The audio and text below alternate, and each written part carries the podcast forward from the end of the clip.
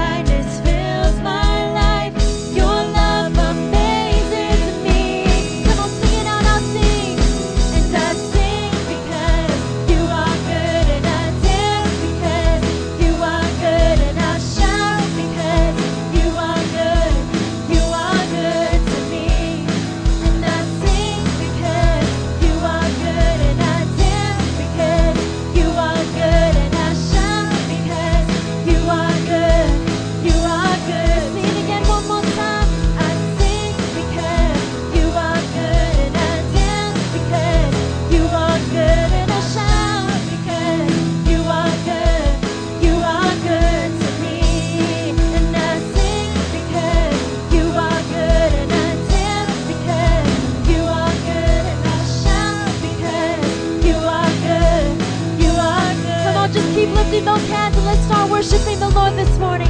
Let's just start thinking of three things right now that you're thankful for.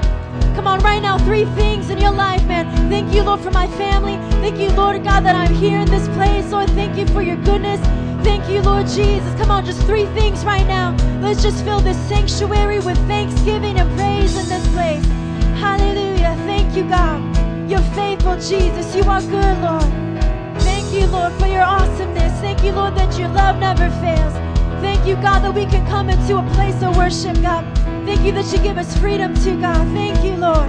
Come on, a couple more seconds, church. Come on, let's fill this place with our voices. Fill this place with our praise this morning. You are good, Jesus. You are good in all your ways, God. You are faithful to the end. Hallelujah. Hallelujah. We love you this morning. We love you this morning, Jesus. We have to shout it out, God. We just got to tell our neighbor, God, how much we love you, Jesus. You are good, God. You are good, Jesus. You are good, Lord. Hallelujah. Hallelujah. Come on, can we just sing it one more time? And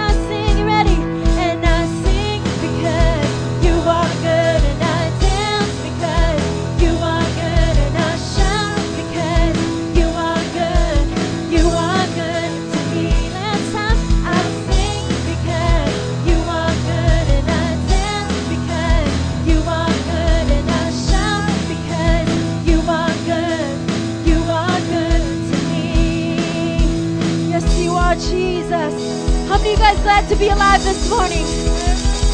Come on, who's breathing in this room? Hallelujah. Let me encourage you. The Bible says, let everything that has breath praise the Lord. So I want you to look at your neighbor right now and say, hey, are you breathing this morning? Don't breathe on your neighbor. But man, the word says, man, everything that has breath, let us praise the Lord. And man, and that's why we're here this morning. We want to worship God. We want to praise Him with these songs. And these songs, all they do is they talk about how awesome God is. So, man, let's just encourage each and every one. Let's encourage our neighbor. Man, if you have breath this morning, if you're alive this morning, let's praise the Lord together. Amen. Come on, who's ready to praise the Lord? Hallelujah, Jesus. Come on, can we sing this one more time?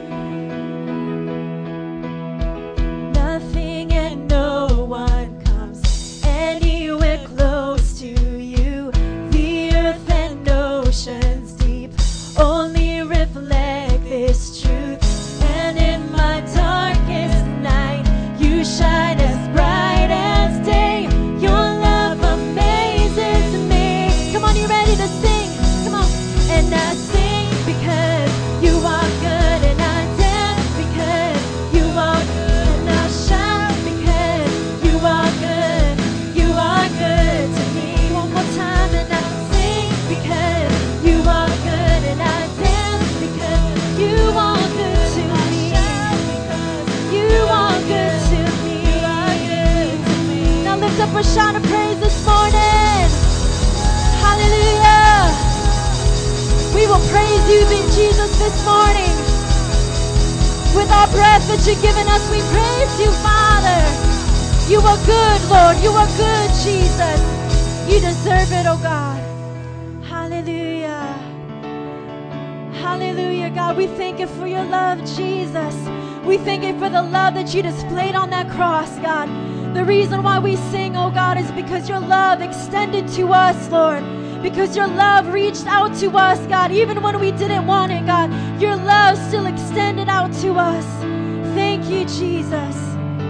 Thank you, Lord, for your awesome love, Father. Oh, just thank Him for His love this morning, church. Just thank Him for the cross right now. Thank you, Lord. Your love is awesome and perfect for us, Lord. Thank you, Jesus. There's no love like yours, Lord. There's no love like yours, Jesus. Oh, Father, we love you. We love you this morning.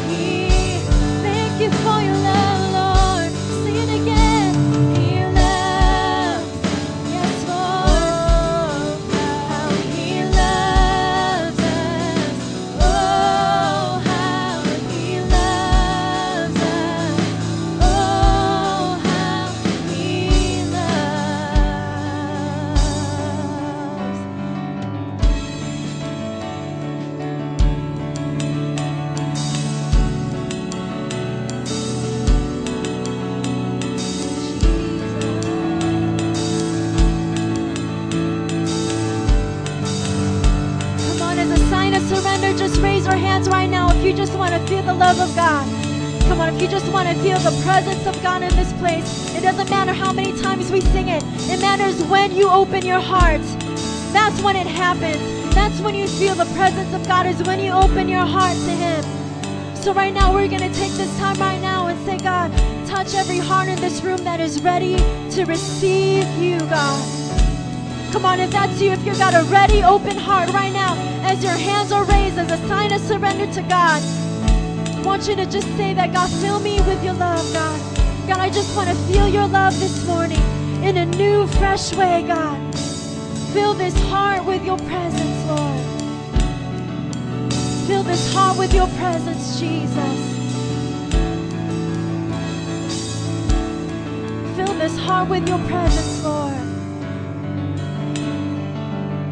Fill us up, God. Fill us up, Jesus. Fill us up with your presence, with your perfect love, Lord. Fill us up with your perfect love, Jesus. Fill us up, Lord. Fill us up, Jesus, with your awesome love. Come on, keep pushing forward, church. Come on, keep keep asking the Lord to come and to move upon your heart this morning. Jesus, Jesus, Jesus. Come on, can somebody just say the name of Jesus this morning? Come on, call upon Jesus this morning. Jesus, fill this place with your love, God. Up with your love this morning, Jesus. Yes, Lord, we feel your presence, God. Come on, sing this one more time.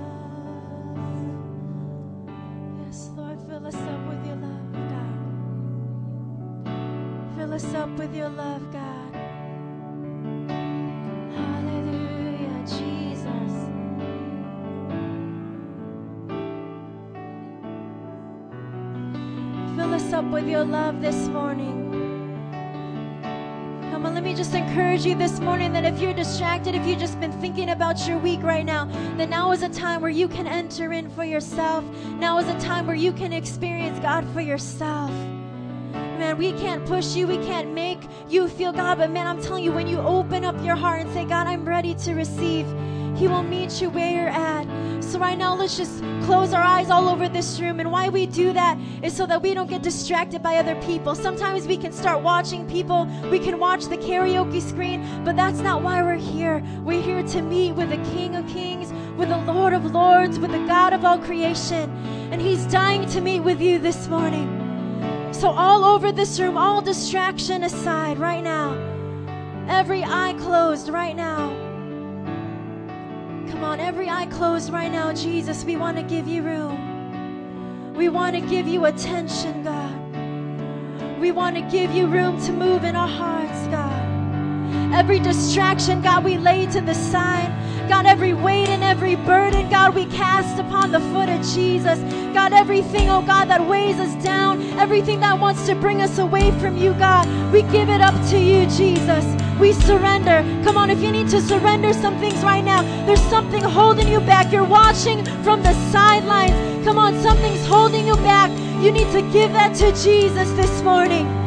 You need to give it up to Him right now. Come on, just surrender it to Him right now, whatever it is. Distraction, maybe doubt, maybe things that have happened this week to you. Come on, we surrender it to you, Jesus. We give it up to you right now, God. Come on, all over this room, every eye closed right now in this place. Jesus, Jesus, we surrender it all to you, God. We surrender it all, Jesus, so you can fill us up, Lord. Jesus, we want you to fill us up, Lord. Come on, just say this with us. Say, fill me.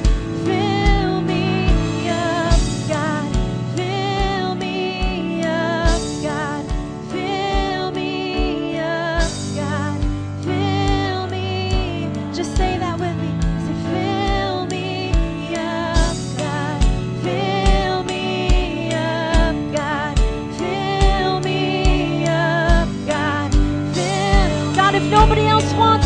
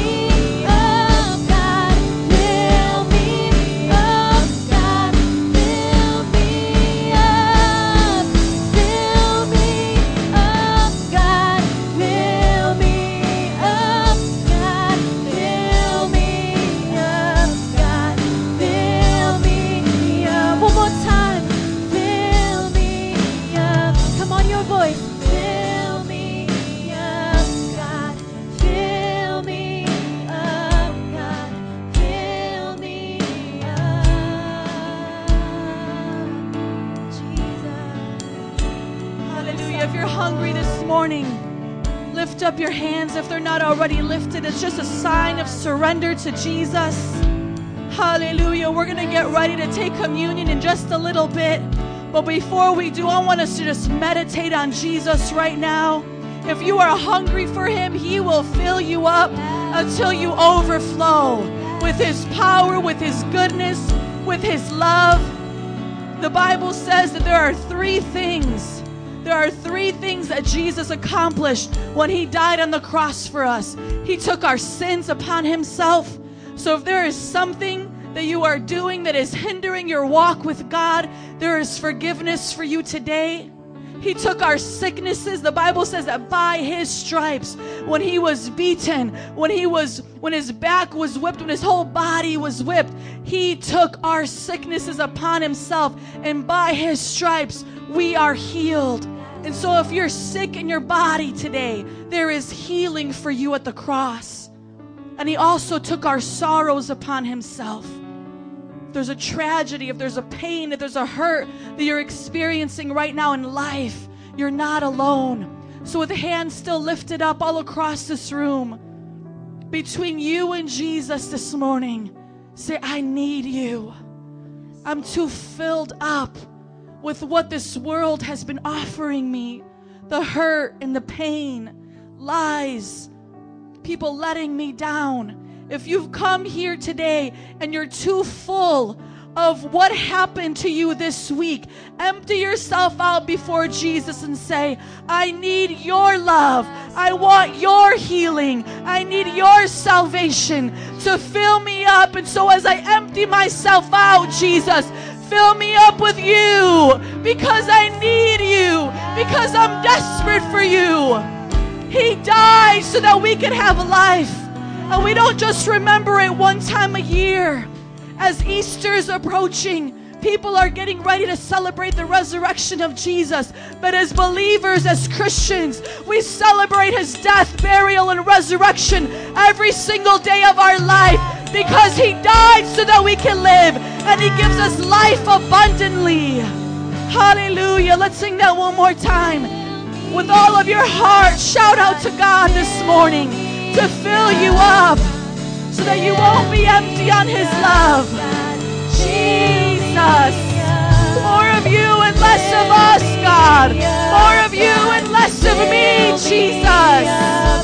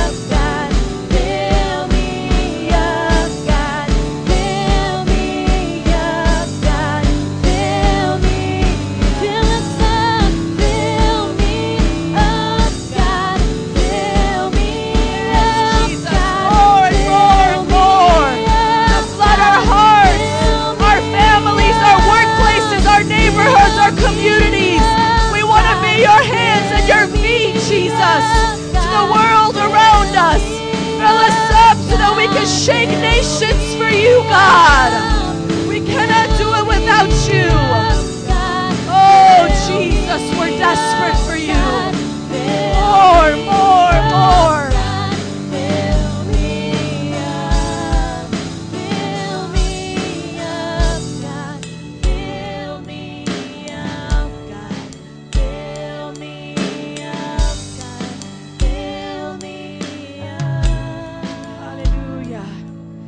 ushers make their way to the front for us to partake in the communion, I'm going to be reading out of the book of Luke 22, verse 14. And when the hour came, Jesus and his apostles reclined at the table, and he said to them, I have eagerly desired to eat this Passover with you before I suffer. For I tell you, I will not eat it again until it finds fulfillment in the kingdom of God. After taking the cup, he gave thanks and said, Take this and divide it among you.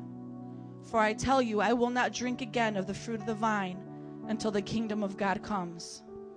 And he took bread, gave thanks, and broke it, and gave it to them, saying, This is my body, broken for you. Do this in remembrance of me. In the same way, after the supper, he took the cup, saying, This cup is the new covenant in my blood, which is poured out for you. Jesus, we remember you this morning, and we say thank you for the cross. We thank you, Lord, that you are able to forgive us of our sins. We thank you, Jesus, for taking our place with God's wrath upon you when it should have been upon us. When we were still your enemies, you died for us so that we could have fellowship, a relationship, a communion with God. We thank you that you so desired to be with us again. And Jesus, as we prepare our hearts this morning, we just want to say we love you and we thank you for life and life abundantly. We thank you that you've not l- l- left us alone. Like the Bible says, you have not left us alone as orphans. You promised to be with us. And we stand on your word because your word is true and your promises are yes and amen. So we thank you this morning. We bless the wafer and the grape juice that we are about to partake of. And we say, Jesus, be glorified and be magnified in our life and throughout the world. In Jesus' name we pray. And everybody said, Amen. If you follow the ushers leading on either side of me, you can follow the direction up to the front and partake with us in communion this morning.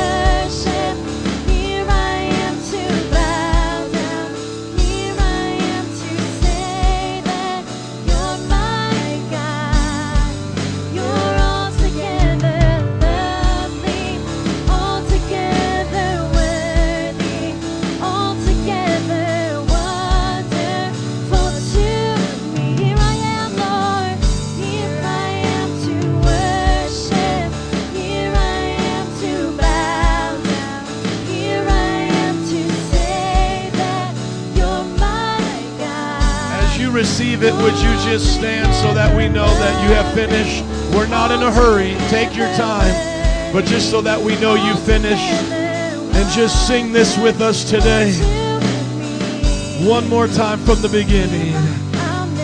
I'll never know how much, how much it costs you, Jesus, to see my sin. Oh, God, we'll never know, Lord. God, but you did it. You did it, Lord. Oh, we'll spend all of eternity learning the greatness of your love for us. Come on, sing it out today, friends. How much it costs to see my sins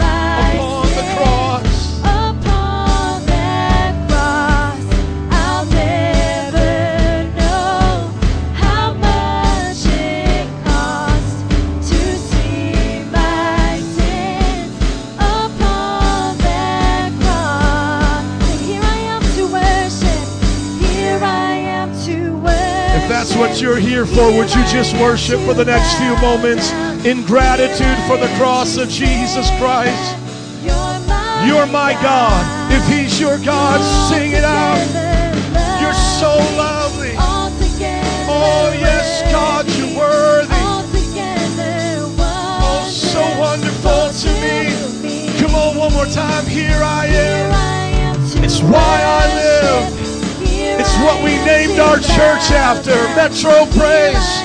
We're praising your name this morning, God, in the beauty of your majesty.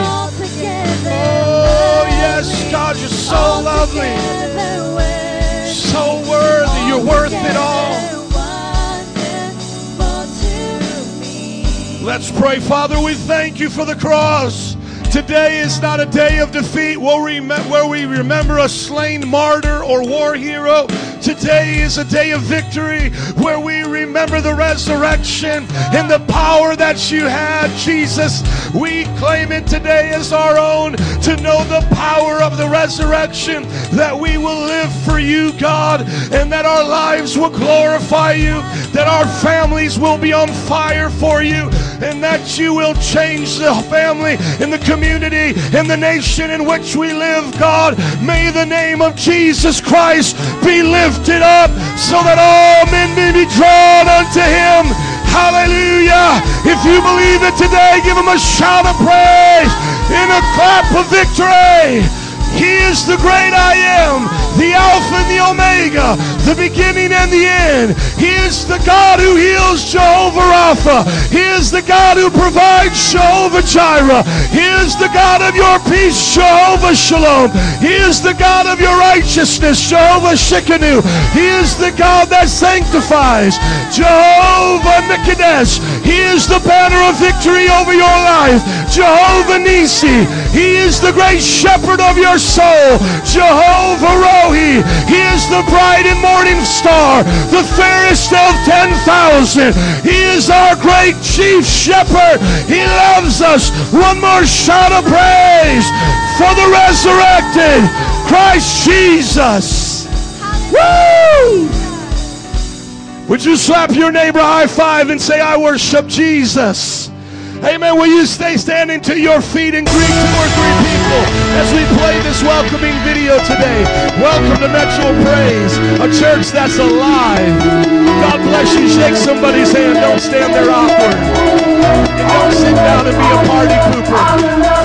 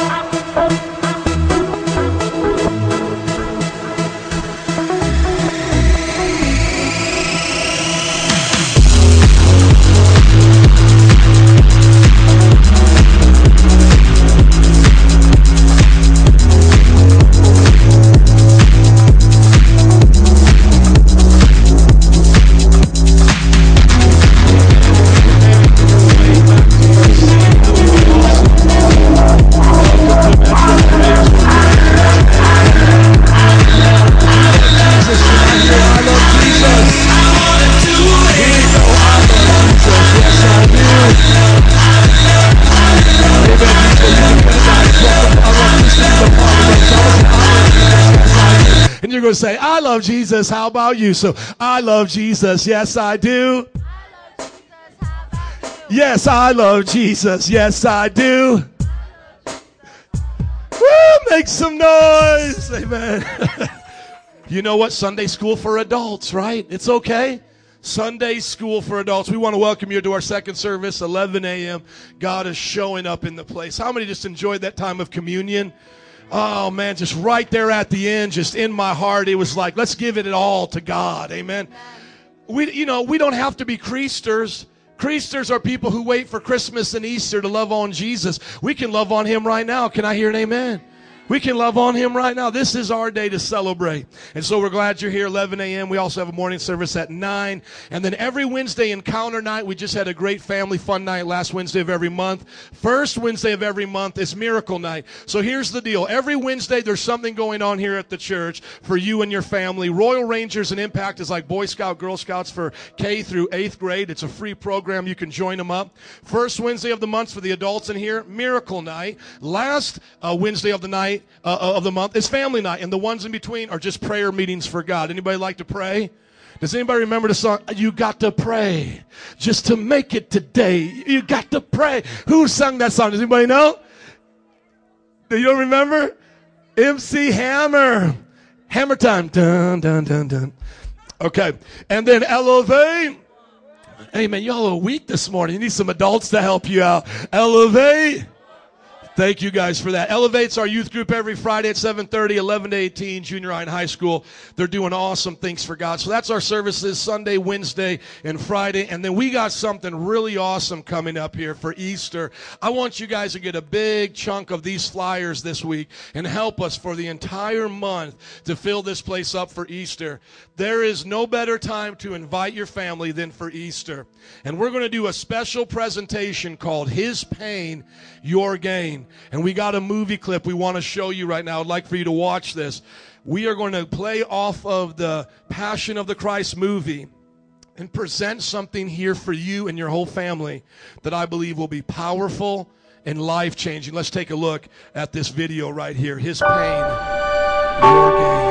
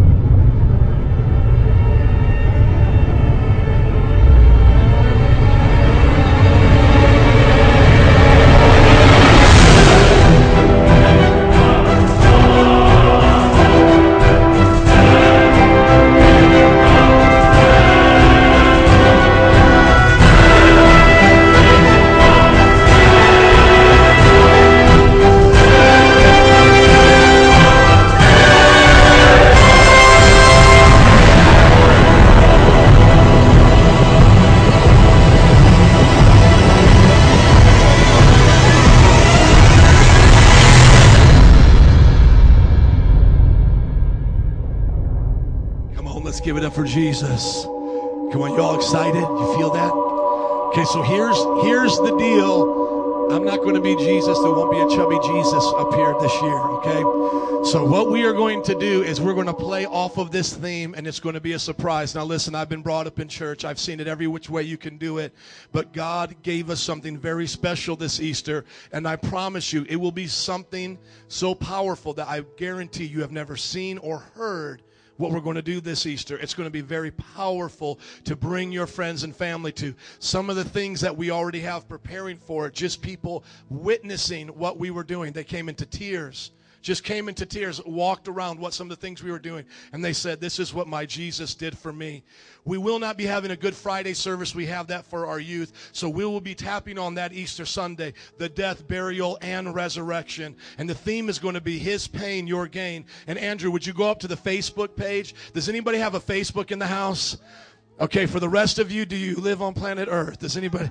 Okay, get a Facebook and join the rest of us, okay? Stop being weird and antisocial. It's okay. Get a Facebook and join the rest of us. Okay, here it is. You go to, I'm just kidding. Look at your neighbor, say, he's just kidding. Kind of, kind of. Okay, here we go. It's Metro Praise Easter service. His paying your gain. You find it on Facebook, and then you go there. We got the video there. We've got the banners there. You can download them. You can put them on your big banner Facebook, and then these flyers. If you got a flyer in your hand, can you wave it to me? Come on, right now. Wave your hands in the air. Wave them just like you know you care. And Jesus Christ is up in here. I don't even know what's going on today. Sometimes you never know who you're going to get the rapping, scatting pastor or the fireball. You just don't know. I think today's a little bit of both, you know. Okay, so you got the Facebook and go to invite friends for me, please. Pro favor, thank you, Andrew. And you can just, man, start inviting all of your friends via Facebook and then via this right here, these flyers. We got 5,000 of them. Take them by the chunk. Please invite your friends and coworkers. Don't get in trouble on your job, but what a great time to evangelize. To say, hey, are you going anywhere for Easter? And then they're going to probably say, yes, I'm going to our mother of, of whatever. And, um, Yes, saying, I'm going to St. Mary of, uh, where's the place where they had the apparition? What was the place? Of wherever these places are. Somebody just shout out a Catholic church, St. Viator's. Give me another one. Queen of Angels. There we go. There is the name I'm looking for. Like, so they're going to say, I'm going to Queen of Angels. And then this is what you're going to say. You're going to say, do you want to go to heaven or hell when you die? And then whatever answer they say, say if they go, say heaven, then you say, come to my church. Okay. That may be mean, but it'll help them understand. You look at them like, you don't have to do that. But just, I want you to tell people to be here for Sunday. Are you guys listening to me? How many know Queen of Angels won't preach the gospel to them? Y'all looking at me crazy. Don't have me start changing my whole message right now and preach to you on the lies of Catholicism. We love Catholics, but it's a lie. It will damn people's soul to hell. You cannot pray to anybody else except to Jesus Christ. You do that, that look, I get some amens now. You, you, you pray to anybody else but Jesus, that's idolatry, okay? And you you confess your sins to anybody else, you might as well have just put a, a six six six on your head because Jesus did not say to confess your sins to anybody but Jesus. Can I hear an amen? Okay, so heaven and hell is at stake. You now have no excuse. I've given you everything I can to help you to invite your friends for Easter. We would like to see this place packed for two services. Can I hear an amen to that? Thank you for that. And we love Catholics, we love Muslims, we love everybody, but there's only one way to Jesus Christ. I don't want his mother, brother, his sister, or anybody else. Just give me Jesus. Amen. Amen. This is our vision of Metro Praise. If you're joining with us today for the first time, it's loving God, loving people. The two greatest commands Jesus told us was to love God with all your heart, soul, mind, and strength, and love your neighbor as yourself. If you like more information about that, Berto's in the back. He'll show you all of the ministries we have to do this. But here's how you can remember it. Everybody go one, two, three. Now say connect, mentor, send.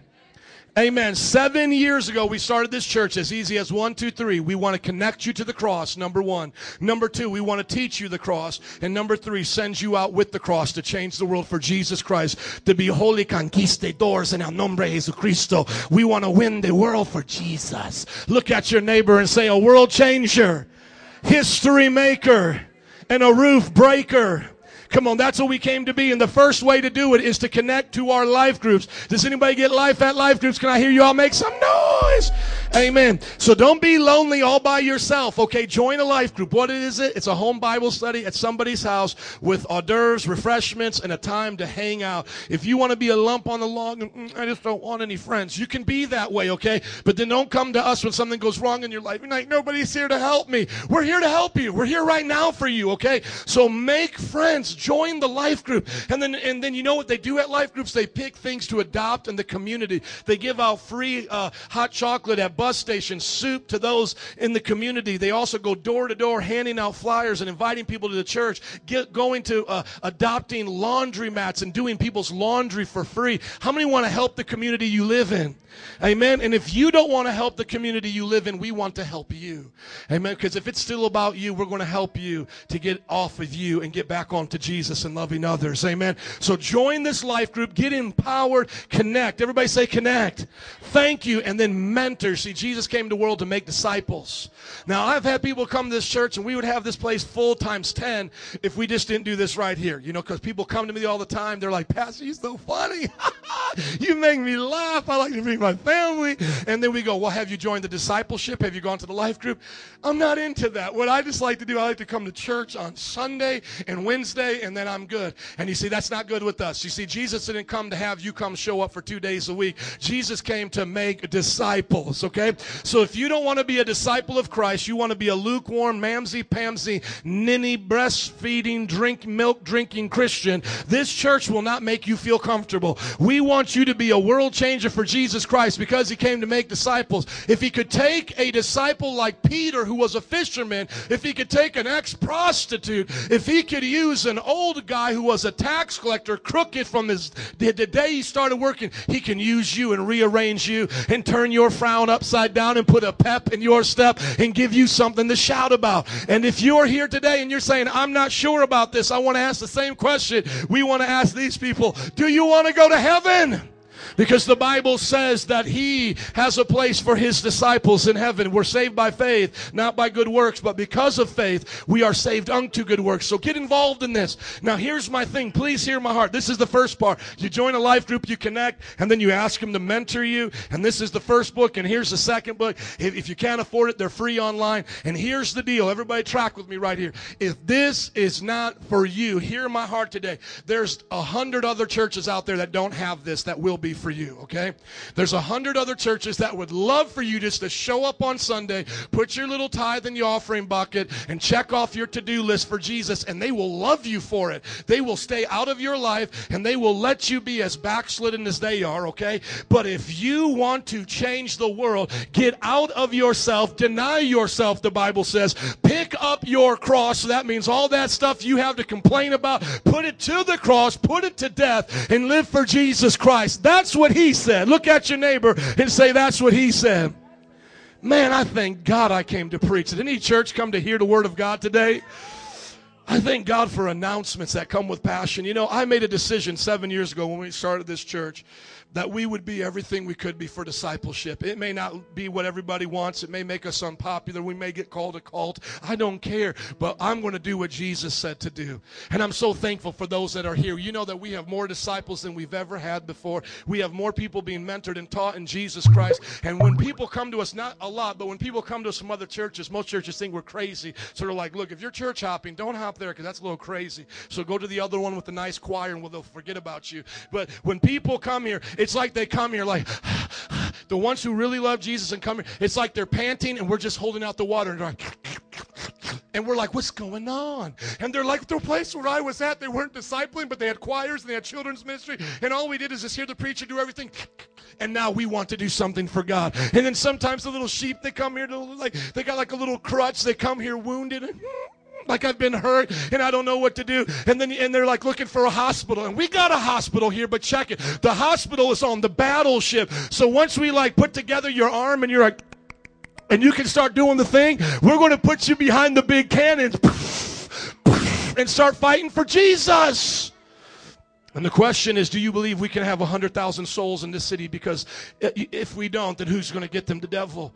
Right now, Christianity is decreasing in America. Do you know that Christianity is losing ground in America? They close 7,000 churches a year in America and are only planting 3,000 more. Islam grows faster in America than Christianity. Jehovah Witnesses and Mormonism grows faster in America than Christianity. And you know what's growing faster than all of them combined? Unbelief. Agnosticism and atheism is taking over our young people, and it is growing so fast right now. They say the baby boomer generation, that's the children of the World War II, 60 plus and older, about 60% of them believe in Christ, evangelical Christians. You then get to Generation X, which is about from uh, uh my age 30 to that 60 age, from 30 to 6, Generation X. It goes from 60% to the baby boomers to our generation, my generation, about 20% are evangelical Christians. And you want to know right now, for those are 20 and, uh, and younger that are in junior high, high school, and college. Do you know how many right now in this culture believe in Jesus as we do born again, the Billy Graham gospel? Seven out of a hundred. Only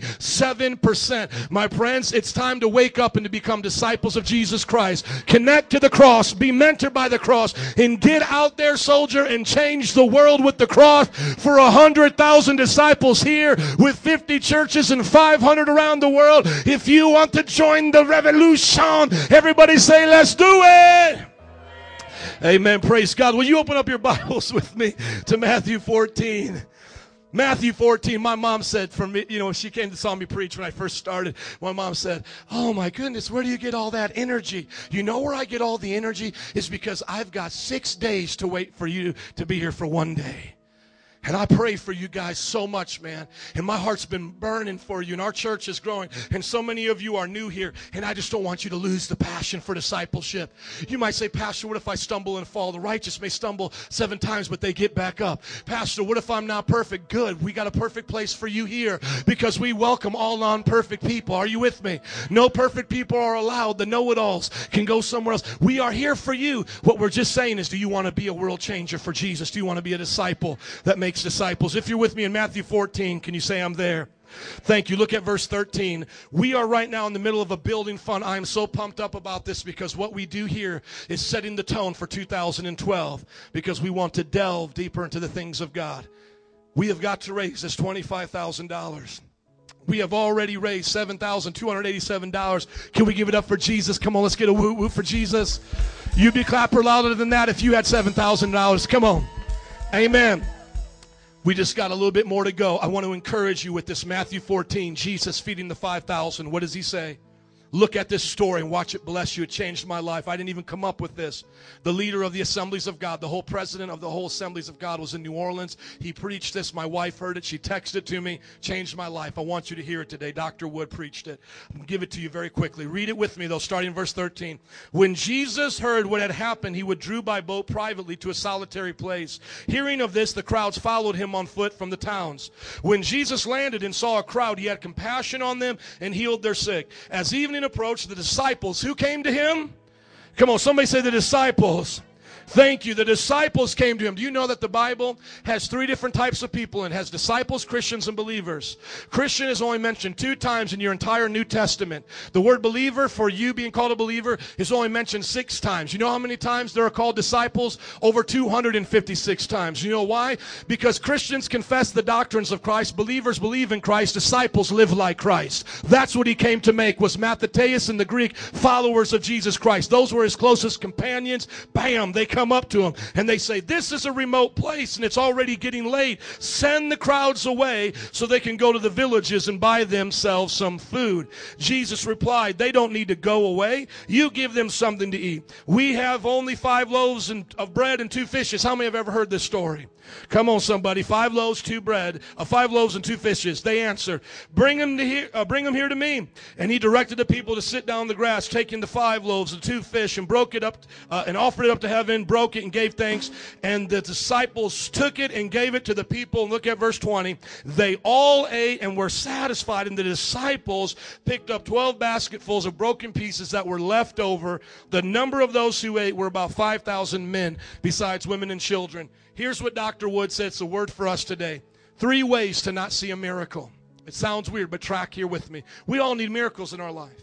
I know I need a miracle for the church. Does anybody here need a miracle for their job, their family, their home, anything? Come on, we need miracles. Okay, here's three ways not to get a miracle. Number one, leave God out of the equation. When they were there, there was 5,000 men plus women and children put on there, probably another 15, uh, 10,000 for a total of 15,000 people are there. They have heard Jesus preach for three days. They're hungry. The first thing they had to do to see a miracle was to go to Jesus and involve him in the problem. So if you don't want a miracle, just don't go to Jesus. Leave Jesus out of your problems. So this right here, 25,000, to not see our miracle, all we have to do is just leave Jesus out. Let's just all look at our bank accounts right now and go, do you got 18,000? Do you have 18,000? Do you have uh, $17,713? So let's leave Jesus out and let's try to do it ourselves. That's the first way to not get a miracle. The second way is to look at what you have more than what he has. So we got five loaves and two fishes. We've got $7,287. And let me tell you what mostly this is because we're doing this for January, February, and March. We have pledge cards in the back. It's basically going to cover debt to enable us to have vehicles and then thirdly to establish things for the future. Listen, when people give like this, I can tell you as a pastor, generally what it is, is people who uh, initially give go to the surplus that they have and they say, this is what I got and they give it to the church. But then we look back and we go, hold on we still $17,000 short. Because the rest of us are probably thinking, I don't have surplus. This is all that I have. And you see, if you want to not see a miracle, then just look at what you have. Let's just all look at our bank accounts and let's just talk about, well, I don't have that. Well, I don't have. Do you have? No, I don't have. Let's not involve Jesus, number one. And number two, let's just look at what we don't have.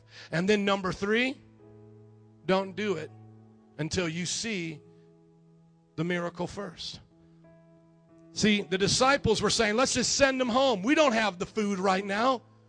Let's not even try to go through this. You see, we could have said to ourselves seven years ago when my wife and I started in our house, why do we want to try to get a building? Let's just stay here in the house. We don't have any money.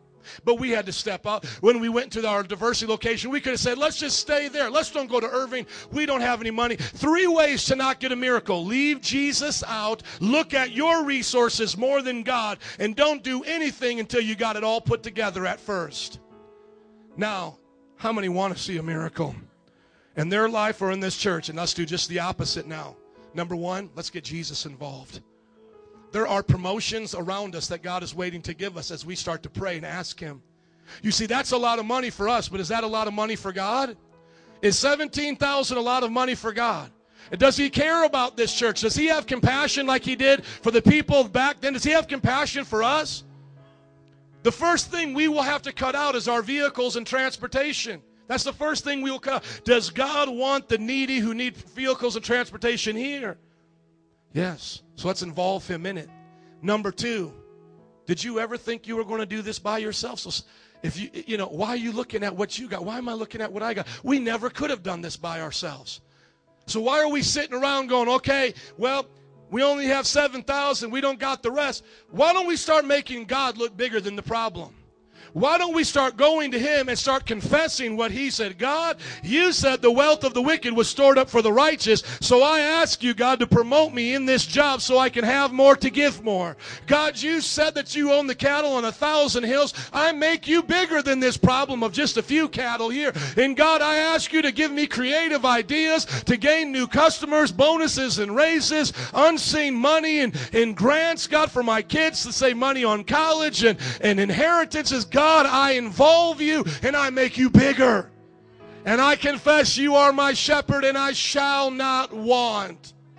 Was he lying to us? Was he teasing us? Is that only for prosperity preachers who try to get your money, money, money, money so they can drive a Rolls Royce? Or did God really say, when it's in his kingdom and for his will, he said these things will be given to us? We're going to involve Jesus and we're going to start looking at what he has instead of what, he, uh, what we have. And then lastly, Let's start with empty baskets.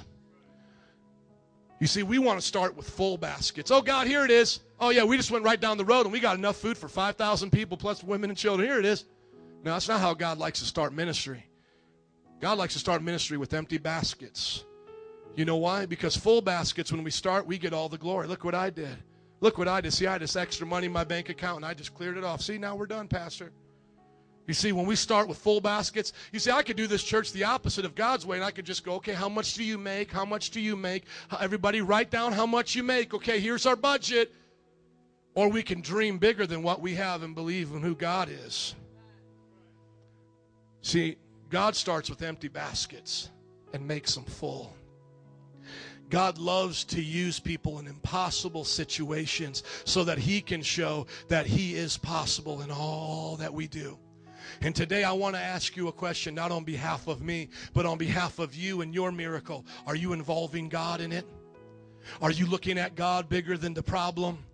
And are you willing to start with what you have and just say, hey, I'll start a business. I'll start working a little harder. I'll put this idea out there. I'll do whatever it takes to succeed because I believe God will fill my empty basket. Can I hear an amen?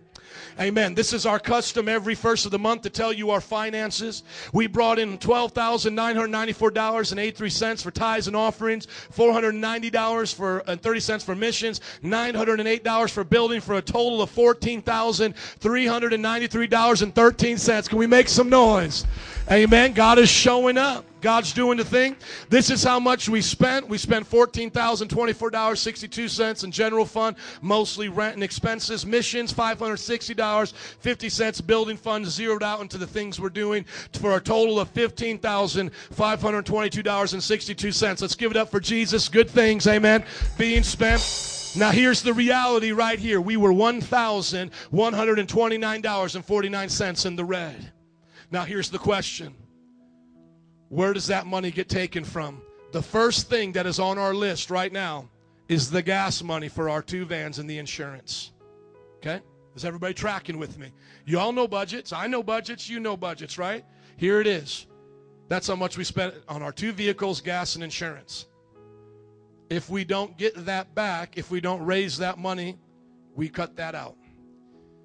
I'm not here to put condemnation on you. I'm just asking you, are you believing God to do great things with me here?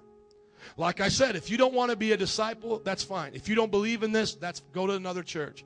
Go to another church that's more involved about building a fountain than they are about picking up people. That's fine. Give your money there and feel good about yourself. But people here, and I'm not saying we're the only church. I'm just saying here, don't don't come to me with this love of money. I'm putting it on the pastor. No, if you love money and you're greedy, keep that on yourself. That's not a church that we are here. I don't even receive a salary from the church. Brother uh, Ricky's on the financial committee. Do I receive a salary from this church? No. I make it off being a Bible college professor. I teach three classes in an accredited university right now, on top of being a pastor to this congregation and overseeing 200 churches around the world. Don't tell me that somebody's getting something for free free or we're wasting it. I send that devil's lie of love of money back to hell where it came from. You will have one choice in this church to either agree with what we're doing or you will take your lies back to hell where they came from because this is a church caring about people. We have over 12 ministries during the week that reach out and do street ministry from high schools to the west side to the poor and the hurting when we see them on the streets. Ministries are birthed out of here so that people's lives can be changed. So now ask yourself, thinking all that, I'm not mad, I'm just telling you as it is. Ask yourself this question Do we continue like this or do we stretch ourselves and go to God? See, now you know why that message that my wife texted me changed my life because I said, God, that just sounds like I'm right in the right place for a miracle. Sounds like I'm in the right place for a miracle because I'm running to you. I'm making you look bigger than the problem. And I can tell you right now, my basket looks empty. As a church that's been growing consistently seven years based on discipleship, we have never had to compromise for the finances. And so we ask you now just to simply pray with us that we can change the world. Right now, we support over 200 churches in five different nations. Can you just imagine what the devil says right now?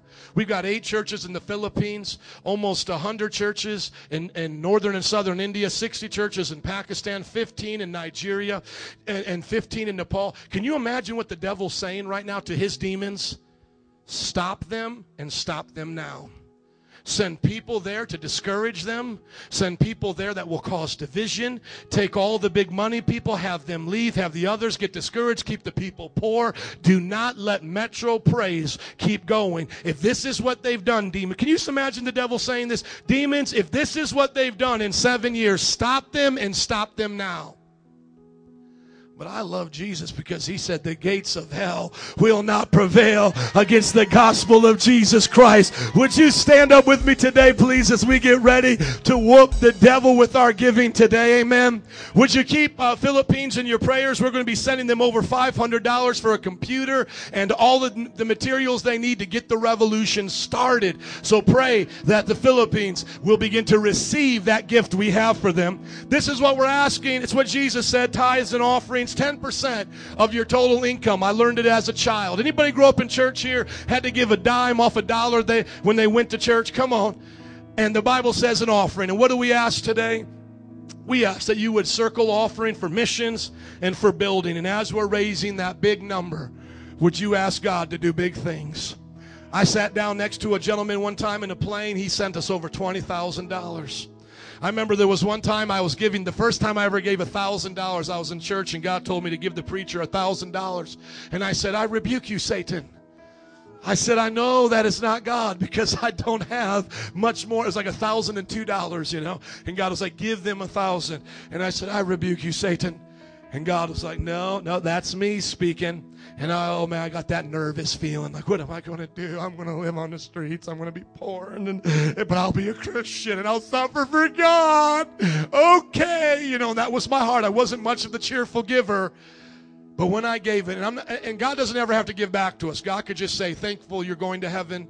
Just be happy." But He does say, He does promise us we'll be given, pressed down, shaken, get running over.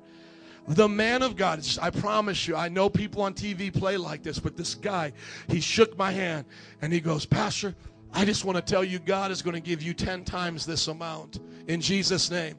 And I said back to him, I was like, Stop lying, man. Stop lying. You just got the money. God bless you. You don't have to lie to me like, and then you can fly, and then you're going to have a pony, and you're going to have balloons on your birthday with ice cream.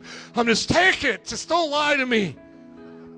Within three weeks, I'm telling you now, I wish we could have this blessing on everybody. That's why be careful about sending your money for holy cloths and holy water and all that nonsense. But listen, man, I am telling you the truth. Within three weeks, there was somebody that had a bonus. They tithed $12,000 to the church. Can we give it up for Jesus? I've seen God do some miraculous things. He'll do it through us. Amen. Let's pray. God, I thank you that you are so good to us that God, our happiness is not dependent upon money.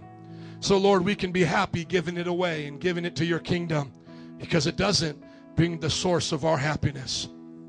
We pray today, Lord, that you will give it to us to go through us.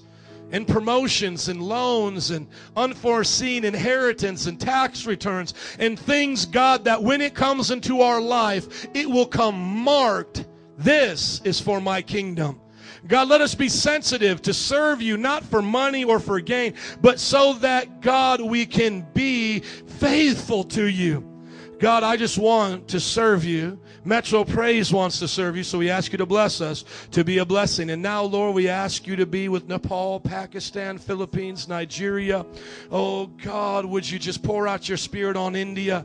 Let these churches continue to grow. We give them so little, sometimes just between 500 to 1,000, and yet there's so much work being done. And but God, we're thankful for it. Help us to keep serving them. Oh, God, would you bless them and multiply it? We come with our little empty baskets of five loaves and two fishes. Would you supply it to the nations, oh God? Let your name be known, oh God. And for our children and our children's children, may they be blessed. And as we give, let it be given back to us, pressed down, shaken together, and running over. In Jesus' name, can everybody say amen? Let's say our confession on the count of three. One, two, three. And my God will meet all your needs according to the riches of his glory in Christ Jesus. God bless you as you give. Thank you so much. Come on.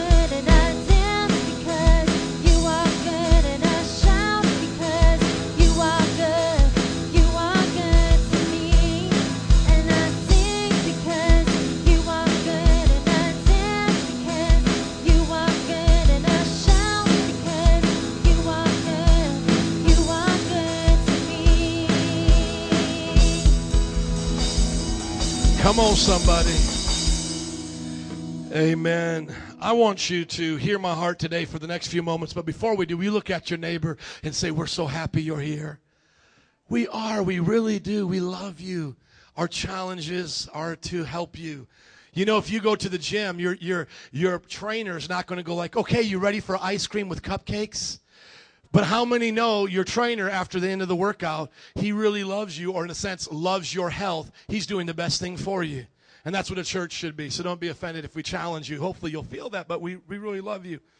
We are going to, for the next month, March, not have any series, no scripts, no karaoke.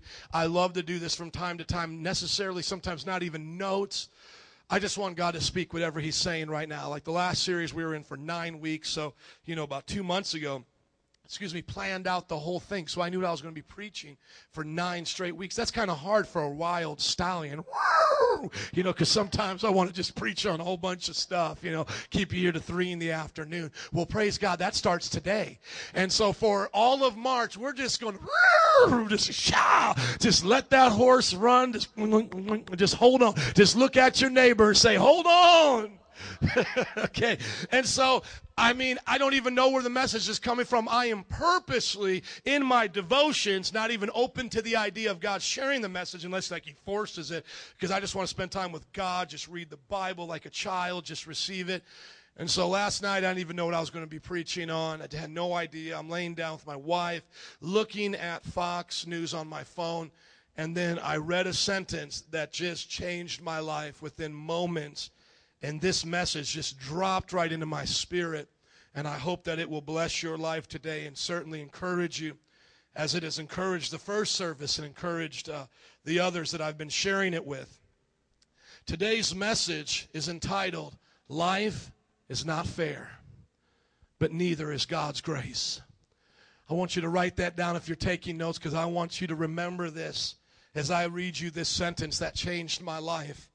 Life's not fair, and neither is God's grace. This is the sentence that I read that changed my life last night. Toddler found alive after tornado kills entire family.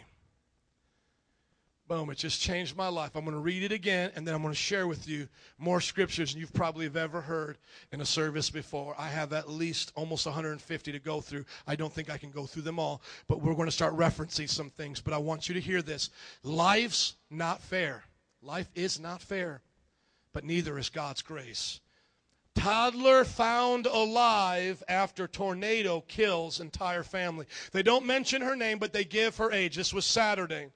A two year old toddler was found alive after her mother, father, two month old sister, and three year old brother were all found dead. And I began to think about this, and God shared this with me so personally. Lord willing, we'll be having another baby next month, late, uh, late April, will be baby Lucas. That will be our third child. Two months after that, I will have a three year old child, a two year old child, and a two month old child. Is everybody tracking with me? Imagine two months from now, just as quickly as that tornado ripped through southern Indiana, it would rip through my house. I die, my wife dies, Bethany, our three year old, dies, and Lucas, our two month old, dies, only to leave Hannah, two years old, alive by herself in a hospital. That is what just rocked me to the core because that's what just happened to a family yesterday. And that phrase came into my spirit life's not fair. It's not fair. I mean, if you and I were in control of that tornado, how many could think of some different places you would have liked it to have gone? Maybe over Cook County Jail? Maybe you would wanted to see go over Afghanistan or Pakistan and decimate some people there. Maybe some of you would say those sinners over there at Belmont and Clark, you would have liked to seen the tornado go there or in the middle of Mardi Gras or downtown San Francisco. But where did that tornado go? It went right through a family's house and left a mother, father, a baby, and a three year old dead. And today there's a two year old child. And I think of Hannah, who will probably only have fleeting memories, vague memories of who her mother, father, brother, and sister ever were. You see, life has cruelty all throughout it. Some of you tasted life's cruelty right at the beginning of your life. You were brought into a situation that you had no choice over. Maybe an alcoholic father or dad, an abusive relative, maybe sexually abused. And at the moment go, your life was terrible. Your life was full of pain. And at some point, you came to the conclusion life's not fair. Others have tasted it further on in life. I will never forget the first time I tasted the cruelty of life. I was 18 years old. I was a Bible college student in my first year. I was home on break. I was sleeping, and my mother woke me up at five in the morning, tears rushing down her face, saying, Jenny is dead. Jenny was my sister who lived here in Chicago. We were in Indiana. She's shaking me saying, Jenny is dead. All I knew to do at that moment was hop out of bed. I grabbed her by the shoulders and we just both slid on our knees next to my bed and we began to weep and ask God for mercy. Jenny had drinking all that night long drove down a street 70 miles an hour, speed limit 35, couldn't catch the turn, went right into the pole, split her car in two, and went through it like a pop can opened up and shredded herself as she went flying 50 feet into the air. I'll never forget what it was like that day after being woken up, then driving here to Chicago, watching my mother go to the junkyard of my sister's car split in two. And she began to grab some of the knickknacks hanging from the review mirror and some of the things in the trunk and, and, weeping uncontrollably until she fell on the floor of the junkyard. The ground was dirty. She cared not. But we came and we picked her up. That was the first day that I had ever tasted the cruelty of life. Some of you may say, Pastor, you got off easy. I tasted it as a child, losing my family. I tasted it as a young teenager, being raped or being abused. But I want to encourage you today just as life is not fair, neither is God's grace. And so I want to start off today to tell you that there are going to be some things in this life that will not be fair, and you will not be able to stop. But if you trust in God, there will be some other things that will not be fair in your life that you won't be able to stop and that God will do for you. But I want to right now just pop the false American dream that has inserted its way into the church, where preachers have told you now that you're becoming a Christian, you'll never lose a family member, you'll never suffer a sickness, you'll never go without losing a job, you'll always be happy, happy, happy, and every day will be a Friday. I want you to understand that that is a false gospel, and that is not a gospel that's ever been preached from Genesis to Revelation. As a matter of fact, if you are here today and you're almost getting worked up with me and you're saying, you know, I feel that way, Pastor, and not only do I feel that way, I'm kind of angry about it, you're not alone. As a matter of fact, there's a whole entire book of the Bible that talks about somebody who was wrongfully suffering in a life that wasn't fair, drinking more than his share of cruelty, and his name was Job. And at any time, if you feel like your concerns towards God or asking Him where He was or how could He, if you think it's too bold or brash to talk to God that way, I dare you just to read some of the passages of Job. Just cross out His name and put in yours. The form has already been filled of a complainer towards God who said, Why in the world is this happening to me? And you know what his friend said back to him? Just curse God and die. Just curse him and just allow him to kill you. Job lost his family. Job was cursed with boils and severe sickness.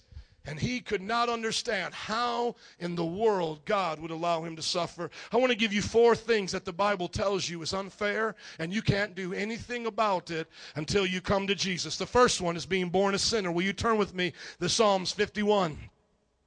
Now, if you leave right now or any time in the first half of the message, it will not be a good day for you.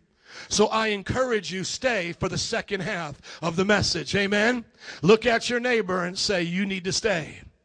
Amen. Some of you like to leave. It gets a little late. You need to stay. But I got to tell you four things that are unfair. Number one, you're born a sinner. Psalms 51, 1 through 5.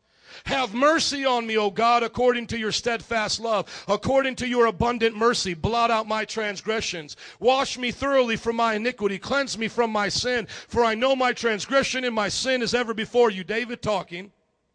Verse 4 Against you, you only have I sinned and done what is evil in your sight, so that you may be justified in your words and blameless in your judgment. Look at verse 5. Behold, I was brought forth in iniquity and in sin did my mother conceive me. The first thing that is unfair about your life and my life is we are born sinners, whether you want it to be or not. You didn't have a choice whether or not your mom got together listening to Al Green in the back of a 58 Chevy or R. Kelly in a Ford Taurus. Are you listening? You didn't have a choice to come out here and be born. And you certainly had nothing to do with Adam and Eve uh, 6,000 years ago disobeying God. Did you? Were you back there with Adam and Eve? No, you weren't. Did you make your parents get together and make love and make you? No, you didn't. But nonetheless, here you are born. And not only are you born, you're born a sinner. What that means is you don't just become a sinner by sinning, you sin because you're a sinner. It is the most common thing for you and I to do is to sin. When you're oppressed to the truth, it's easier to lie. When you're pressed towards sharing, it's easier to be greedy. When you're pressed towards uh, allowing someone else to have it, you're pressed towards stealing. I look at raising my children and I want to know who keeps telling Bethany how to steal a toy from Hannah, hit her on the head with it, laugh, and run away. Who tells my children how to behave that way? I want to find that culprit that sneaks into my house and says, Now, Bethany, you run over there and you take Hannah's doll and you take it from her and you say, Mine. Then you hit her with it on top of the head. You make her cry and then you laugh and you run away. And then when your mom and dad find out and they say, Is that, did you have the doll first? Then you lie and you say, Yes, I had the doll first. Who is the one sneaking into our homes teaching our children this sinful behavior? See, the Bible says right here that they are born sinners. You sin because that's how you were born. Adam and Eve were made perfect in the image of God. God gave them a chance to live in paradise. When they blew it, God cursed Adam and Eve and said, From this point forward, every one of your posterity, everyone that comes from you, will be born a sinner now like you. You ever think about how unfair that is? Let's take off the religious mask. Let's, let's pretend that you really are thinking about what I'm saying today in the midst of all the pain you've suffered. Okay, let's be real about this. Doesn't that sound unfair? That would be like the moment you come to your conscious soul at three years old, you find yourself in jail as a toddler. Why am I in jail? Because your great, great, great, great, great grandfather committed a crime. How long will I be here? The rest of your life. Never know freedom, only know your jail cell. That's how you're born into this world as a sinner. Life's not fair. You understand? You don't have to be around an atheist to find that out. And by the way, David Hume was a philosopher of the 19th century, and this is how he mocked God by coming up with this, this problem of evil. He said this If God is all powerful and he doesn't stop evil, then he's either weak or doesn't care. So you all believe God is all powerful in this church? So why doesn't he stop evil? David Hume said, He's either weak and he's not all powerful, that's not being God, or he doesn't care about you. And then the second thing he says, is God all loving? If he is all loving, then why did he ever allow suffering to begin with? Why not just punish Adam and Eve, send them on their way, little spanking, and give you another chance? Because if he really is loving, he wouldn't have treated you unfairly. Therefore, David Hume says, God either A, doesn't exist, or if he does exist, he is a devil. He is not all good. He is a sadistic God who puts you here for a few years in misery tortures you throughout the pains of this life like a child playing with ants and not caring one for the other.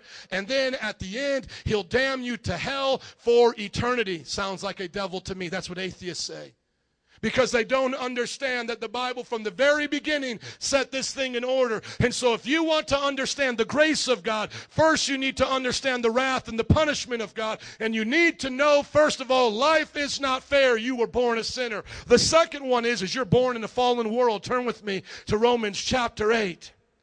Right now, you're realizing this may not be the happy message you came for. But it will be the message you need. I promise you. If you stick with me, this will be the message you need. It will encourage you. Can somebody say amen? See, I preach the word of God because I don't fear man, I fear God. You need to hear this today.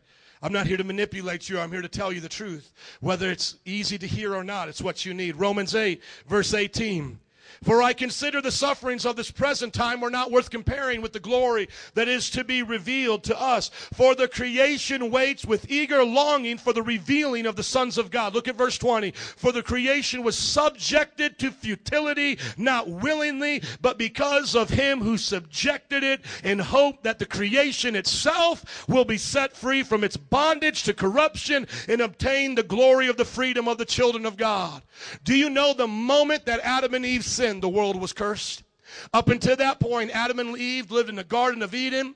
We believe, Christian scientists believe, you can look at answers in Genesis.org. We believe that there was a canopy of water around the earth, kind of like the rings of Saturn. There was a canopy of water around the earth because the Bible says the canopies broke and the waters broke from within. When Adam and Eve sinned, the people keep living wickedly until the flood of Noah. When Noah's people sinned, they had never seen rain. Why? Because the garden was a place with the water around the planet that, that, that allowed the rays of the sun to be filtered out. It provided like a greenhouse, a constant temperature, and the water didn't come from rain. If in the particip- precipitation of the air, it came from the springs of the earth. That was the Garden of Eden. Then God cursed the ground and said, Now, Adam, after you've sinned, you're going to work and you're going to till through hard dirt and through thorns. When Noah then sinned, this is what happened. You have to understand the cataclysmic action of the flood. It is the best evidence upon the earth naturally that shows the Bible is true.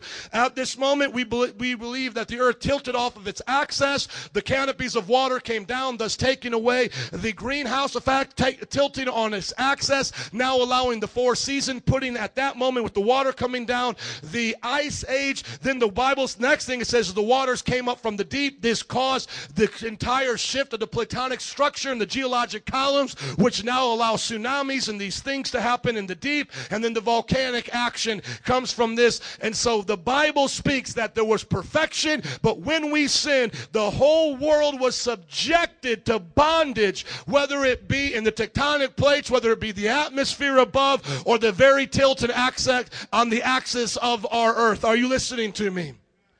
And so when there's a tornado, And the insurance companies, what did they used to say tornadoes were? Acts of what? God. See, God caused that. Tsunamis, who did that? They say God did that. And even primitive man said, oh, we have to sacrifice our children, throw them in these volcanoes so they don't erupt and cause all these issues, so that the tectonic plates, the, the earthquakes don't happen. But I want you to hear me today. It wasn't God who caused all of that, but He punished the world, subjected it to the broken place it is now. Why? Because the sons of God sinned. The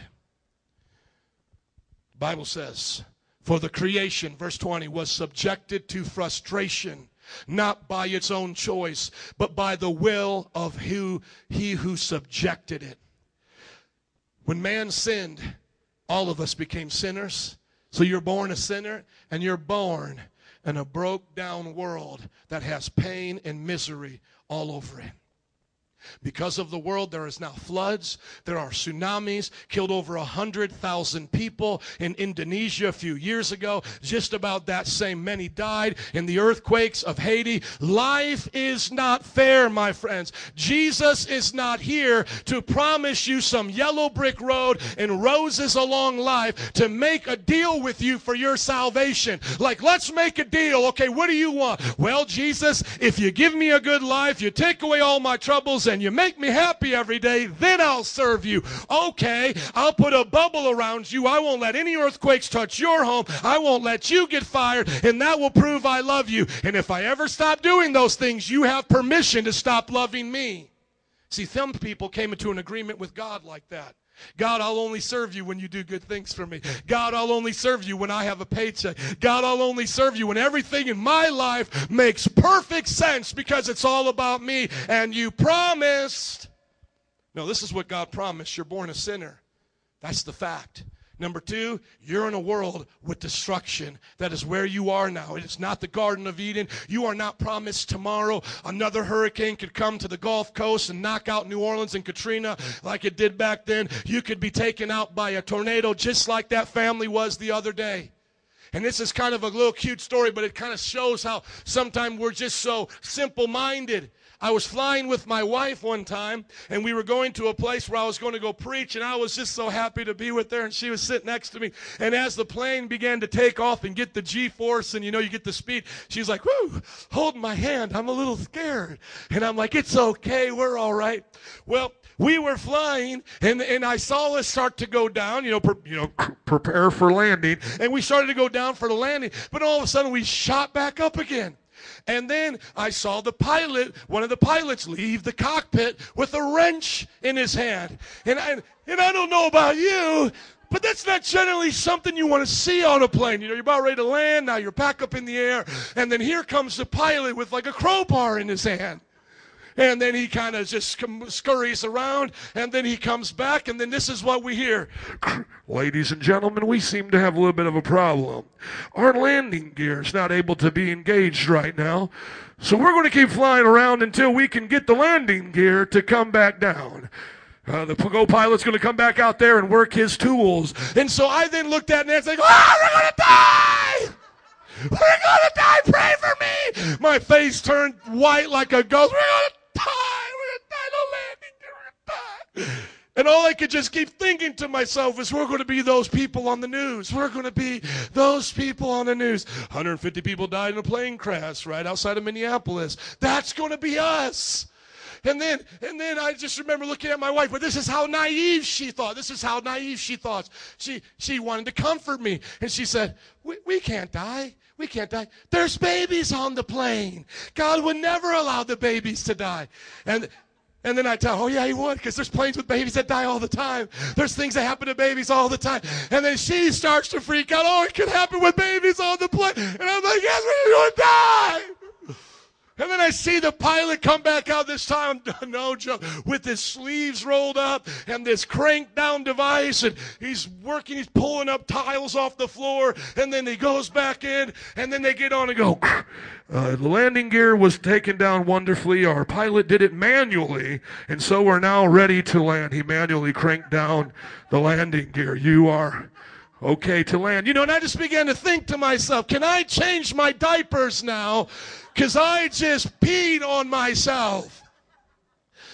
The landing gear won't come down, and my wife's best hope for us was there's babies on the plane. But my friends, in all seriousness, I mean, isn't that what we think? No, nothing bad could happen to me. I'm a, I'm a good Christian. Doesn't God know I'm a good Christian? I won't lose my job. Everybody else will lose their job, but see, I'm a good Christian. You know, no, I can't have a miscarriage because, you know, I serve the Lord. That happens to other people. Just the last month of this church in February, you know what happened this last month? Just as a pastor of about 250 people, you know what happened? A woman lost her brother to a murder. We had a young lady in our first service. She was here weeping even as I was talking. She lost her brother last month. They murdered him in another country, murdered. Three people in our church, two of them had miscarriages, and the third one had a baby in its last trimester, and the baby died. Two days ago, one of our believers lost their father, all just in Metro Praise. Let me ask you a question. If you were in control of who was going to get a miscarriage, what, if you had to, wouldn't it be the one that was without a, a, a, you know, a marriage, the, the girl that's out there doing bad things? Why would it happen to somebody in our church that really wants to have a family? And if somebody was going to die, I mean, shouldn't that criminal who's living that long, healthy life in jail to 70 years old, sucking down all of our tax dollars, why would a man of God, a father, a man of God die? You see, when you start pointing out those questions back to God, you begin to understand life's not fair. Life isn't fair. You're born a sinner and you're born in a fallen world. The third thing is you're born separated from God. Let's go to Romans 3, uh, chapter 3, verse 9. Romans 3, verse 9. I got to keep reading because we're running a little short on time. What then? Are we any better off than the Jews? No. Uh, we've already charged that both Jews and Greeks are all under sin. Verse 10. It is written, No one is righteous, not even one. No one understands. No one seeks God. Anybody here think that they can stand in their own goodness? The Bible says you're not good enough for God. Jesus wants perfection. If this water right here was the only water on the planet and it was 99.99% pure but had 0.01% uh, strychnine or anthrax in it, would you drink it? Would you drink it? No, you wouldn't. And so God is looking for perfection. And when He looks for perfection upon this earth, does He see perfection in any of us? So guess what? He can't dwell here with us. He can't dwell here with us. When Jesus came down 2,000 years ago to walk among us for 33 years, he had to put on flesh like an earth suit, like we would put on a space suit. But he could not reveal his glory among us. And he could only be here in the form of a man, hiding his glory, the Bible says in Philippians 2. He emptied himself of his divine glory. Why? Because if God was here in all of his fullness and the power of his spirit without any blocking of of, of the flesh and without any limitations, we would all be burned like, like a dirt on gold being purified in a furnace. Do you understand? We are dirty to God when we are born, and if we do not have Christ, we will be burned up like fire. Now, you know what Jesus says about this?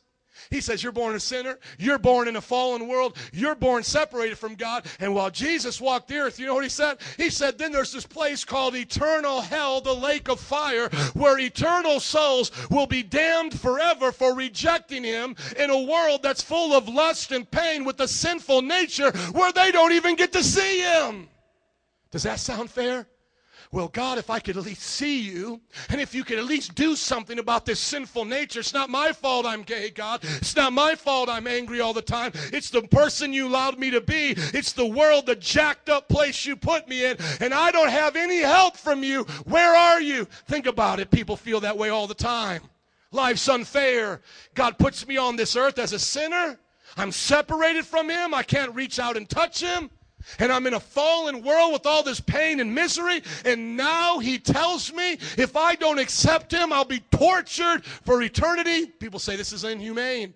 Imagine your dog doing the worst, hideous thing you could possibly imagine. A dog let loose. It, it, it, hurts a child, kills a child, rips out a child's neck like a pit bull. Now imagine, what would you say about something that would say, oh, we're not just going to put the pit bull to sleep. We're not even just going to kill the pit bull with a shotgun. We're going to tie this pit bull in a closet and give it enough food to live for all the days of its life. And every day we're going to set parts of its body on fire until it dies. You would say that person was sick and twisted Yet our God will take your eternal soul, not just for a hundred years, not for a million years, but for years without end, and allow you to be tortured for what is your one crime? Being born a sinner. See, it's not fair, is it? Born a sinner, separated from God, all the good you try to do is worthless in God's mind and you're in a world that will chew you up and spit you out. Are you encouraged yet by the Bible? I don't know, but you need to hang around for part four, uh, the next part. But here's number four of what's unfair. Number four, you deserve hell. What I just mentioned. Turn with me to Romans 1, verse 1 through 8, uh, chapter 1, verses 18 to 32. It says, Though they know God, they denied him, and therefore God gave them over to a detestable mind so that they would be without excuse. Claiming to be wise, verse 22, they became fools, exchanged the glory of God for, for images resembling mortal man, birds and animals and creeping things. Look at verse 24. Therefore, God gave them up to the lusts of their hearts, to impurity, to the dishonoring of their bodies among themselves. And now keep going. Verse 28. And since they did not see fit to acknowledge God, God gave them over. Who gives them over, my friends? God gives them over to a debased mind to do what ought not to be done. They are filled with all manner of unrighteousness, evil, covetousness, malice. They are full of envy, murder, strife, deceit, maliciousness. Does this sound like the TV culture you hear about today? Come on, they are gossips, slanderers, haters of God, insolent, haughty, boastful, inventors of evil, disobedient to parents, foolish, faithless, heartless, ruthless. They know that God's decree of those who practice such things deserve to die. They not only give approval to those who, who not only do they do them, but they give approval to those who practice them. That's your world. That's according to the Bible. Sounds a lot different than maybe what you've heard, isn't it? You are born a sinner, my friends, and it doesn't matter all the good you do. You are a sinner deserving of hell. When you are born a sinner, the moment you come to a conscious mind in this planet, you will realize one thing very quickly. The creation of this world does not care about you. Hurricanes will come upon you, storms will come upon you, tornadoes will come upon you, famine will come upon you, just like it will come upon anybody else. This world knows no boundaries. The third thing that you'll notice is you will have a desperation on the inside of you to know God, to speak to God, to be face to face with God. You will have a God shaped hole on the inside of you that only God can fill, and yet you will live in this world with never seeing Him, never seeing Him face to face. You will not see Him face to face on this planet. And lastly, He says this to you you deserve eternity in hell. Not just annihilation like the Jehovah Witnesses want to teach you. There's no hell, just annihilation. Not like the Mormons where you get three chances afterlife to celestial, terrestrial levels of heaven. Not like the Muslims that believe on the day of judgment you'll have an angel tell your good deeds, a, a devil tell your bad deeds, and then you'll be judged and you have a fair chance. You will be sentenced for eternity in hell in a place of gnashing of teeth, a place of pitch darkness, and time without end, and you will never be remembered. That is why Ecclesiastes chapter 9, verse 1 through 2 summarizes it like this. Would you put it up there in closing of our first section? This is what King Solomon said, the wisest man who walked the earth. He said, This too I carefully explored. Even though the actions of godly and wise people are in God's hands, no one knows whether God will show them favor. The same destiny awaits everyone, whether righteous or wicked, good or bad, ceremonially clean or unclean, religious or irreligious. Good people receive the same treatment as sinners, and people who make promises to God are treated like people who don't. I've had people in this church lose houses while the people of this world have made money and bought more houses. I have counseled people who have lost their children while I've counseled other people who have went to abortion clinics to kill their own children. I have counseled people who have had to bury their children while I've gone to visit people who have lived their whole life in the jail system. My friend, there will come a time in your life, if it hasn't already, where you will say, this whole system is whack and it doesn't make make any sense. The good sometimes get treated bad, and the bad sometimes get treated good. So, where is your hope now? Only by the grace of God can you and I have hope. It's the second part of the message. I hope you hung on, my friends. You see, now you can understand amazing grace, how sweet the sound, because life is unfair and so is the grace of God. You don't deserve anything on this planet. You can't shake your hand back at God and say, But I deserve better. He says, read Romans chapter 9. He can make one clay for a beautiful pot and he can make the other one for destruction. You have no right to shake your fist at him. You're here now, deal with it. And so it's one of two ways. You can pout like an atheist and say, hmm, I just don't love you, God. Well, guess what? You're still a sinner. You're still in a fallen world. You're still separated from God, and you will suffer forever in hell. Or the other option that remains is you can come to Jesus Christ, the one mediator between God and men, and you can make him the way, the truth, and the life, and the way to the Father of your soul today. And he will save you from your sins. He will bring you back into a relationship with God. You will inherit the new heavens and the earth, and he will forever be your God, and you will see him as you see me today. Four things that Jesus did for us by His grace. Grace is the is the Greek word charis. It means undeserved favor, undeserved gifts. Think of it like this: If you would arrive today and I said, "Look underneath your chair, somebody has a check for a million dollars," just as simply as you would receive it undeserved, that is what Jesus did for you. You and I didn't deserve it, but we were born sinners. Jesus Christ came in the flesh, Romans six through eleven, at just the right time when we were still powerless. Christ died for the ungodly. Verse 7 Very rarely has anyone died for a righteous man, though a good one might dare to die. But God demonstrates his own love for us in this while we were still sinners, Christ died for us. When you were helpless and it was unfair, Christ says grace is also unfair, and grace will outdo the wrath of God. He took it upon himself. The second thing is we're born separated from God. No one has God's cell phone number, no one can ca- climb a mountain to heaven.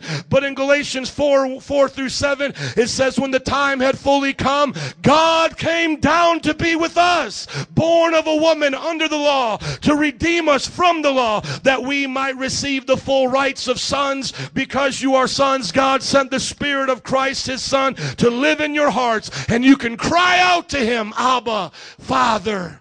You can't go to heaven, but heaven has come to you. You didn't deserve it, but Jesus loved you so much that he came for you. He didn't have any sin, he didn't have any guilt, but he took your guilt. He took your punishment. When he was on the cross, he cried out in Arabic, uh, Aramaic, Eli, Eli, lama sabachthani, which means, my God, my God, why have you forsaken me? He who never knew a separation from his father knew the separation of his father at that moment. Why? Because he took your sins so that he could be your savior. Hallelujah. He took away your sins. He draws you to the Father. Romans chapter 5, 6 through 11 says he also takes the wrath of God. There must be a punishment for the things you have done wrong. There must be a punishment for what we've all done. And it says in Romans 6, 6 uh, 5, 6 through 11, you see at the right time Christ died for us. Now go down to verse 9. Since we have been justified by his blood, how much more shall we be saved? Saved from God's wrath through him. Is hell unfair? Yes, it is, but so is heaven. You don't deserve it. But grace says you can have it right now in Christ Jesus. It's not by praying uh, five times towards Mecca. It's not by you going to your Catholic church and climbing up the stairs on your knees and lighting a candle every day. Yes, hell is unfair, but so is heaven. And what makes the difference today is whether or not you accept the free gift of God's grace purchased for you on the cross of Calvary by the blood of Jesus Christ. And lastly, this corrupt corruptible world full of pain and destruction. Revelations 21, 1 through 7. The Bible says, I saw a new heaven and a new earth. The first heaven and the first earth had passed away, and there was no longer any sea. I saw the holy city, New Jerusalem, coming down from God out of heaven, prepared as a beautiful bride dressed for her, her husband. I heard a loud voice from the throne saying, Now the dwelling of God is with men. He will live with them. They will be his people, and God Himself will be their God. Listen to this. He will wipe away every tear from their eye. There will be no more death or mourning or crying or pain, for the old order of things has passed away. Life is unfair. But so is the grace of God. What makes the difference is Jesus Christ. Do you receive the gift that Jesus has for you today? This is how Paul summed it up in Ephesians chapter 2, verses 1 through 10. He says, As for you, you were dead in your transgressions and sin when you used to walk in the ways of this world with the ruler of the kingdom of the air and the spirit who is now at work in those who are disobedient. All of us used to live among them and were nature, by our nature, objects of wrath. But because of his great love, somebody say, God's great love. Thank you. Because of his great love, God, who is rich in mercy, made us alive with Christ, even when we were dead in transgressions. It is by grace you have been saved. It is by the undeserved, unmerited gift of God that we can be saved. Verse 7 here it goes, in order that in the times to come he might show his incomparable riches of his grace expressed in his kindness to us in Christ Jesus. For it is by grace you've been saved through faith. It is not of yourselves, it is the gift of God, not by works, so that no one can boast. For we are God's workmanship, created in Christ Jesus to do good works, which God prepared in advance for us to do. If you're thankful for the grace of God, would you stand to your feet today and bless Him for the unmerited favor of God? Band, would you come? I want to give you the lyrics of a song that most of us have become numb to. And I hope you hear it today fresh and anew in your heart. But before I read it, I want you to see what I believe is one of the greatest tragedies of our churches in the day and age we live in. Is we don't understand the grace of God. You see, if I never would have told you what you deserved and how unfair life was, you would never appreciate what I'm about ready to share with you. You ever were told this when you were growing up, when you were complaining about eating your vegetables? Your parents would say, At least you have something to eat. Remember that? At least you have something to eat. You ever look at starving people Feel guilty for all the food you waste? You see, there's a comparison that happens.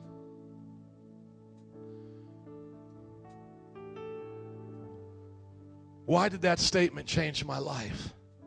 Because life's unfair? I already knew it. But because God told me something in that statement that I didn't see before. Toddler found alive. The problem with the problem of evil is that without goodness, all we would know is evil. In the animal kingdom, holocausts happen every day. Animals eat and torture each other. They eat their legs, they eat their young, stranding them uh, on the desert floors. They care nothing for them. But inside of man, when we even are at our angriest and we're shaking our fist towards God, there is a consciousness on the inside of us, a thumbprint of God in His divine nature that says something is broken. It doesn't feel right because we're always crying out for the things that are broken in this life to be fixed. And what the devil does is he has us focused so much on the things that are broken that we don't see there's goodness on this earth because of his grace. You didn't deserve to be molested. You didn't deserve it. It was unfair. But because you have gone through it, you are here today and you are able to understand pain and hurt and the understanding of the cross of Calvary, some deeper than more people will ever understand because you can taste the pain of this world. Your heart is so deep, you'll be able to drink in the joy of God. You may say it was unfair that I lost a loved one. No one will ever replace it. But did you know that you're here telling the story of that loved one? It's God's grace that is allowing you to live right now and tell us stories about that person. And you see, yes, a family died, and I'm not brushing over it. I think I made it plain today. Life is unfair. Let's just say it as it is. It sometimes sucks, but there's a baby today in a hospital breathing some air through its lungs because God has a purpose for that child. And though you may see the wickedness and you may see the pain, what I see is a God reaching his hands into a filthy, broken world and giving undeserved gifts to his people every day. And whether or not you understand it or I understand it, God is amazing and his goodness endures forever. Amazing grace. How sweet the sound that saved a wretch like me. We don't think we're wretches anymore, friends. We just think we're so good and Jesus is just the, you know, the, the Lexus upgrade on our middle class American SUV. I can do pretty good without God, but with God I get a little better gas miles. We don't understand amazing grace. How sweet the sound that saved a wretch like me November 5th, 1995. That saved a wretch like me. I once was lost, but now I'm found. I was blind, but now I see. It was grace that taught my heart to fear, to fear God, to know He's bigger than us. And it was grace my fears relieved. That even though he was big, I didn't have to throw my child down a volcano to get him to love me. That he already loved me. How precious did that grace appear the hour I first believed. Though many dangers, toils, and snares, I have already overcome. Tis grace that brought me safe thus far, and grace will lead me home. Do you know that saints who wrote these songs and lived just a hundred years ago before the American dream, uh, you know, preached, uh, made our gospel a false gospel? Do you know they understood there was suffering in life? Do you understood that they understood that that pain would come, but they understood something greater than that, that God's grace was bigger than pain. And it was the only reason why they could make it through the life that had so many letdowns. Through many dangers, toils, and snares, I have already overcome. Tis grace that brought me safe thus far, and grace will lead me home. The Lord has promised good to me, His word my hope secure. He will shield and be my portion as long as my life endures. Yes, when my flesh and heart shall fail and mortal life shall cease, I will possess within the veil a life of eternal joy and peace. When we've been there in that new place that God makes for us, when we've been there 10,000 years, bright shining as the sun, we've known no less days to sing God's praise than when we first begun. Would you close your eyes and thank Him for His grace?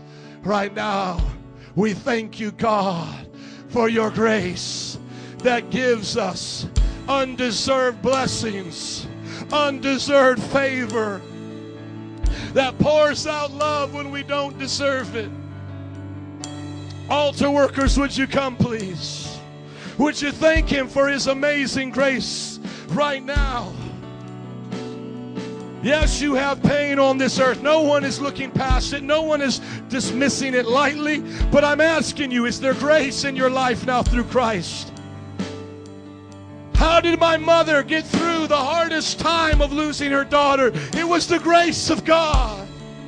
It was the unmerited, undeserved love of Jesus that gave her heart hope.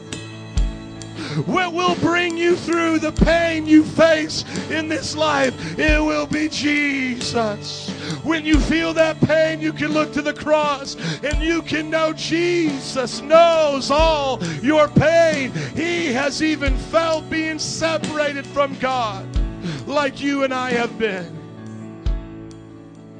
Jesus, would you thank Him right now for grace? You may have tears coming down your eyes. You may not understand it all. You may still have 101 questions. Let me ask you a question while you're asking questions. If you broke your arm, would you want a dissertation on breaking of arms or would you want the pain medicine to get the pain to go away? Do you want us to explain the entire world to you, God, from start to finish, or do you want Him to give you grace and love and take the pain away? You'll have eternity to understand His great divine mysteries. But now it's time to receive grace. If you need grace, just in the next few moments, would you come? We'll close out in prayer in just the next few moments, but don't leave yet. If you need prayer for anything, if you need forgiveness of sin, would you come? If you need someone to pray with you through life's struggles, would you come quickly right now? If you just need prayer for anything, God's grace is here. Would we just sing that song, Oh, How He Loves Us? Give God five minutes today, friends, before we leave. We'll dismiss in just a moment. Come on, now you understand why the New Testament believers, every time they would greet each other, instead of saying, Hey, how you doing? or God bless you, they would say, Grace and peace. May the grace of God, may the undeserved favor and blessing of God in the eirene without storm, peace of God be on your life grace and peace to the believer today who lives in a world subjected to pain and suffering. May God bring you healing today. Come on, just sing it out. Oh, how He loves us. He loves the world full of sin, full of pain. He loves it. He loves you your only solution today. He is the only hope for the trouble you face. The grace of God.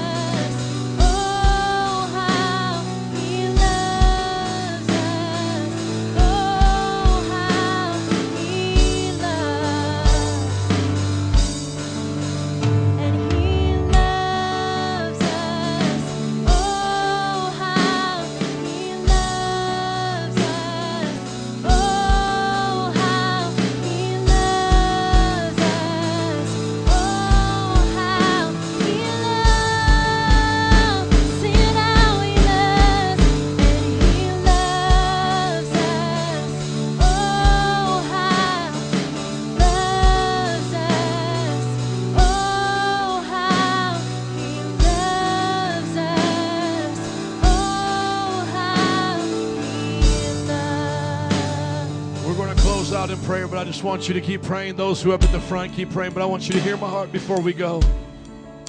Romans chapter 5 says we are justified by faith. Rolling on to Romans chapter 6, it says, By one man's sin, Adam, the many were made unrighteous. By one man's sin, the many Adam were made unrighteous, but by Jesus, the one act of righteousness, the many are made righteous. Life's unfair, but so is God's grace. You have a choice today as you walk out these doors. You can shake your fist at God because you're born a sinner, you're in a wicked world, you're separated from Him, and He's already threatened you with hell because of His wrath. And it will change nothing for you. Or you can walk out of these doors with the grace of God, and it will be your strength through the situations you face. And whether I ever meet you at an altar, at a funeral, with tears coming down the eyes and the pain of your heart, you'll be able to say, It's the grace of God, Pastor. It's the grace of God, Pastor, that's getting me through. You will know the secret power of grace. And one day, we'll all be with Him, my friends. Never cry again and be with Him for eternity. I ask you to make the right choice today. Let's pray in closing. Those who still need to pray, we'll keep worshiping, can stay as long as you like. We're not in a hurry. But let me dismiss those that need to go. Father, we thank you that God, life's not fair, but your grace isn't fair either, and you lavish it on us and your grace is bigger than our pain. Your love is greater than hatred. Your redemption is greater than wrath and punishment. And heaven overcomes hell. And we worship you today because all things work together for those who are called according to your purpose. And nothing, God, will separate them from your love. Not trials, God, not famine, not nakedness, not even life or death, oh God. Nothing can separate your people from your love. As we leave out of here, let your love, God, permeate our soul and let us share it with others that it's by the grace of God we overcome. We're more than conquerors because of your grace. In your precious name we pray and give you praise. In Jesus' name, if you love him, can you say amen and bless his name today? God bless you. We'll see you at life groups if you have to go. But I would welcome you to worship with us. Bask in the love of God today.